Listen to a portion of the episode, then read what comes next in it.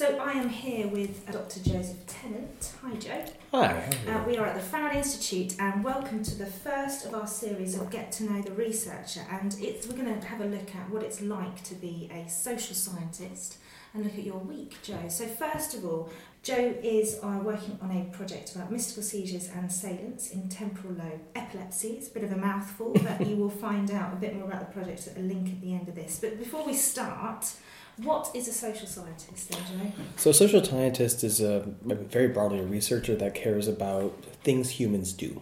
Okay. Um, and that can range from someone like me, a social psychologist, social cultural psychologist, to someone sort of broad scale, like a sociologist looking at structures and governments and businesses, that kind of thing, or an anthropologist looking at sort of minute cultural behaviors between peoples, or something is is as weird as an industrial organizational psychologist who spends all their time looking at how to make businesses more efficient from the person's side of behavior.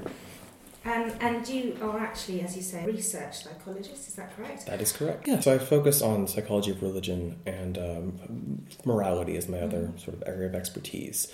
Um, so for religious experiences is the recent subject. It's what brought me to the, the Mystical Seizures Project. It, it, it's always been a very interesting and hard to study subject. Mm-hmm. Religious experience is clearly very important to those who have it. It can shape and define their lives.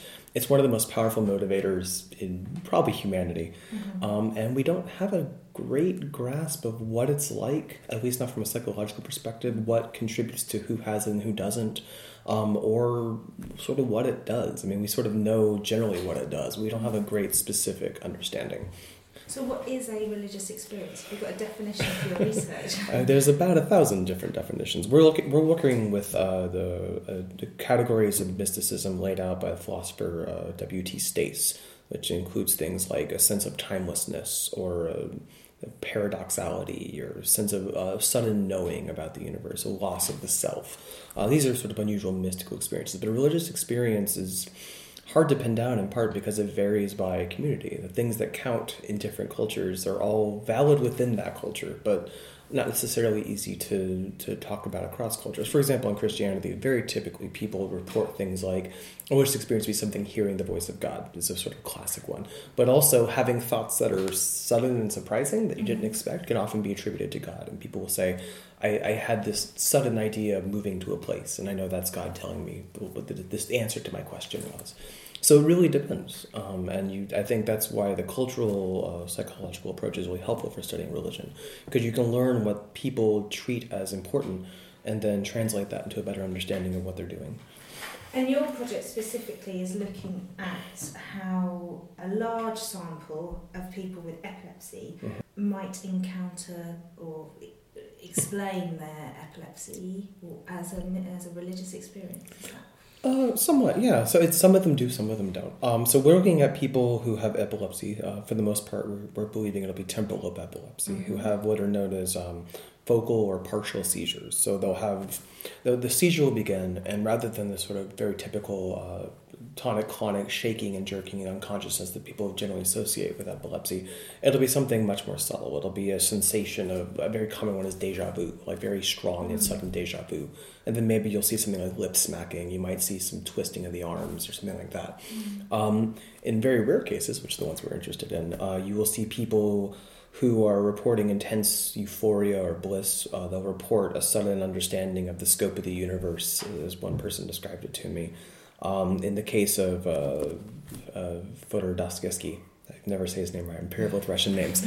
Um, he, uh, he he would report just in, uh, being transported to heaven, and he would scream out, "God is real! I see it! God is real!" and then fall unconscious. Um, so we're looking at those very unusual and very rare experiences. So take me through how, how a project research of this works. Um, I know that you're sometimes in the office here, you're mm-hmm. sometimes at Alaric, you're sometimes at UCL. So mm-hmm. so where how are you getting your samples and what are you doing? Sure. So we're looking at uh, two methods of recruitment, mm-hmm. um, sort of sneaky three. So the two, is, uh, the primary method is going to be uh, at the UCL.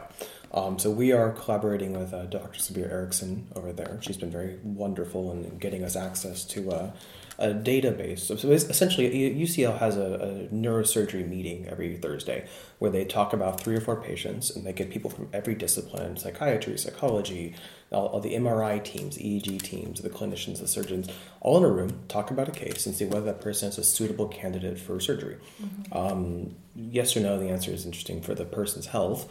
Um, but these reports have been going on for a long time and they contain very comprehensive data about a person's experiences as well as all the you know, physiological sites of interest. And so that's the, potentially some of the most complete data you'll ever find in regards to the epilepsy population. And this and UCL is the national yes. hospital, isn't it? So it is the national hospital for, I believe, neurology generally, but definitely for epilepsy. Um, and so one of the benefits is it sees people from all over the United Kingdom. We've had people as far as Edinburgh, even farther in some cases, come down for consultations, in part because their surgical ward is top notch. Um, so that that's our main uh, recruitment. I'm there twice a week. Um, so you get on the train, off yes. you go to London. Correct. How long do you you get get up early and off you go? Are you there um, for a few hours? um, so I definitely get up on early on Wednesdays. Um, so the other way we're recruiting patients is we are administering a pre-screening epilepsy clinics. Mm-hmm. So people come in for their consultations, and we ask them to fill out just a little one-page form in addition to all the other documents they get um, as part of their check-in. Not everyone does it. Our response rate's about 15 20% depending. Um, and that's pretty normal. Um, mm-hmm. people typically don't want to fill out another form when they already have five or six to do. Um, but we're administering that at Addenbrooke's and at UCL. Um, and so at the UCL, I typically get to get in around 8.30 um, from Cambridge to London. Uh, so I can um, get all the forms set up ahead of time because they have to run a pretty tight ship. They have a lot of clinics going on simultaneously. Um, and I also have to check with all the consultants who have agreed to let us be at these clinics to make sure that there's no patients that might be bad candidates. So, for example, from the date, I, we try to minimize the amount of pre-looking we do. I don't want to dig into people's medical records without without a good reason. Mm-hmm. Um, and so we ask clinicians, for example, if someone is learning disabled, we don't want to give them a survey. We don't want to harass them. Um, someone's under 16 is another good example. Mm-hmm. So uh, clinicians will check off the one or two people that are bad fits, and then we'll make sure to not give them one and make sure all the rest of them are lined up and ready to roll. So good. get there pretty early for that. So are you sitting in on consultations, or are you just looking at the the data that they I am just looking at the data. Okay. Um, it's, it's, the least intrusive way to do it, and our pre-screen is actually has the option to be anonymous. So okay. it, it, serves two purposes. One is to get a sense of what the baseline epilepsy population looks like in regard to things like unusual experiences, religiosity, um, but also for people who are interested in the study, it gives them a way to sort of non-intrusively feel the study out. So we so, out of interest, you know, so I go and see a neurologist, for example. I'm sure. experiencing an epilepsy. Mm-hmm. Um, I'm just wondering whether or when, unless it's a direct question, I would want to re- reveal that, um, in actual fact, so I know I might be having an epileptic seizure, but I think this is a religious experience. Well, how does this data get collected? Yeah, so that that's one of the tricky ones. Is you'll have cases where clinicians like let's let's back up. Clinicians really care about outcomes. They care about number of seizures per week. They care about number of seizures per day. They care about seizure freedom, medicine levels. I mean, this is really important stuff, and that's their primary focus: is the health of their particip- of their patients. So if you're if they're asking about auras, for example, unusual experiences, they're doing so to obtain a diagnosis. They're looking mm-hmm. at for localization patterns. And so you might get a line or two in a clinician report, reports unusual experience, reports odd psychic aura. Um, and so those are the little clues that we have to go on and then follow up and ask about it more. And the clinician might remember one story once. And so then we have to go see if that patient's willing to talk to us more about it. We have a lot of dead ends, actually, which is fine. That's part of the process. Because people might not want to admit it as well. I'm just thinking, I'm not sure. You know, some people might think, oh, my, I saw God, but do I really want to tell anyone about this? Yeah. Or well, and that's why we wanted to have the option to be anonymous on the survey. Okay. Is not everyone is going to be eager to talk to us, and even if we can't get them the full study, having someone reporting that they had an unusual experience, uh, despite not being religious at all, is of interest. Just having that in the population numbers is good to know. Okay, so they're the two ways, and you said there's a yeah. nifty third way you're getting. Oh, the nifty third way is if someone comes into clinic and one of the clinicians who knows we're doing the study says, "Oh, someone told me something strange happened. You should go ask them." Okay. Uh, that that's sort of because people are see our forms and aware of our project. Um, we, have gotten a, one or two referrals of people saying, "Definitely check this person out." So why is your project so interesting? If this data is already here, hmm. no one's done anything with it. Why, why, why is it interesting for you to be doing it? Uh, well, there's there's two reasons. So the, the previous research on this, there is some previous research, but the largest study has a sample size of 11 people, and it's a case study. Mm-hmm. So it's mm. people just it's clinicians describing 11 patients in Norway over a couple year period. Okay. Um, we are aiming to have 50 participants, uh, making it easily. Even if we only get 30, we're still the largest study on this subject ever mm-hmm. conducted. So that in of itself is very exciting. Um, we're also being much more systematic, which isn't meant to be a dig at any of these other studies. It's just case reports have been traditionally used because it's a very rare phenomenon. And so the, the, the ability for us to hire me on full time to only look at this kind of research is just new. Mm-hmm. Um, and so we'll be able to apply a much more dedicated rigor to it because we actually have a full dedicated research project to the study rather than it being a, a side note of, of normal clinical practice. Um, in terms of interest to me, uh, this goes right to the religious experience question.